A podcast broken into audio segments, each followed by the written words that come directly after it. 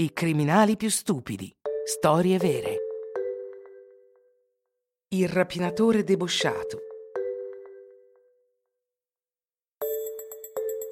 Siete affascinati dai film di gangster. Il padrino, quei bravi ragazzi, Scarface, Pulp Fiction non hanno più segreti per voi. Sapete tutto su Al Capone e Bugsy Siegel. Bene, preparatevi a sentire le più, come dire, beh, le più imbarazzanti, le più spaventose e le più patetiche storie criminali.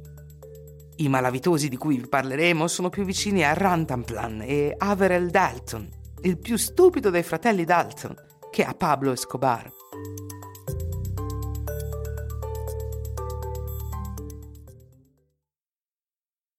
Prendete per esempio l'incredibile storia accaduta alla stazione di polizia di Anchorage, Alaska.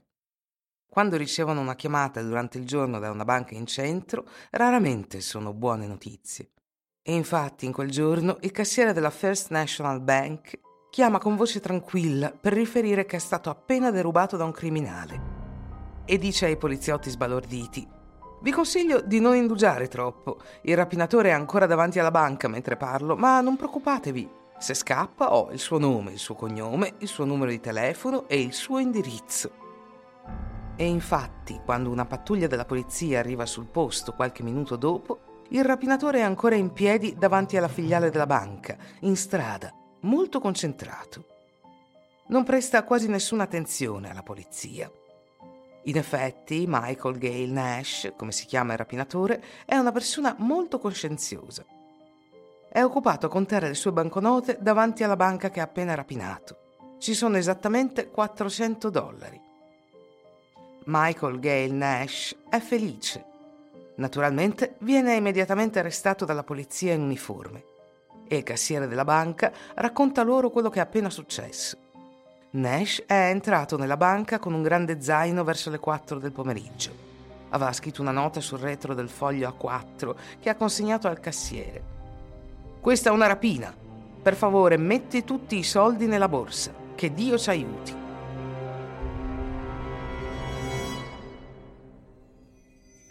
Il funzionario della banca ha fatto esattamente come ha chiesto il rapinatore mettendo l'intero fondo cassa, 400 dollari, nella borsa.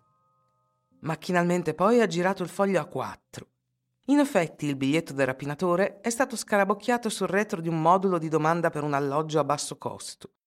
Su questo documento c'erano i dettagli personali di Nash, compreso il suo nome, la sua data di nascita e l'indirizzo. Secondo la polizia, nessuna arma è stata usata nell'attacco.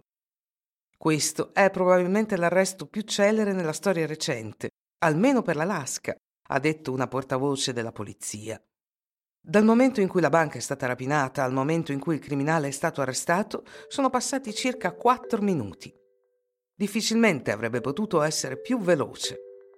Nash si è poi dichiarato colpevole della rapina in tribunale Aveva precedenti condanni per rapina nel 1993, traffico di droga nel 1996 e falsificazione nel 2000. Ecco fatto, sapete tutto sul peggior rapinatore di banche dell'Alaska. Qualche consiglio per Nash? Dovrebbe scegliere un'attività più tranquilla, perché davvero la sua incredibile carriera criminale non può dirsi un successo.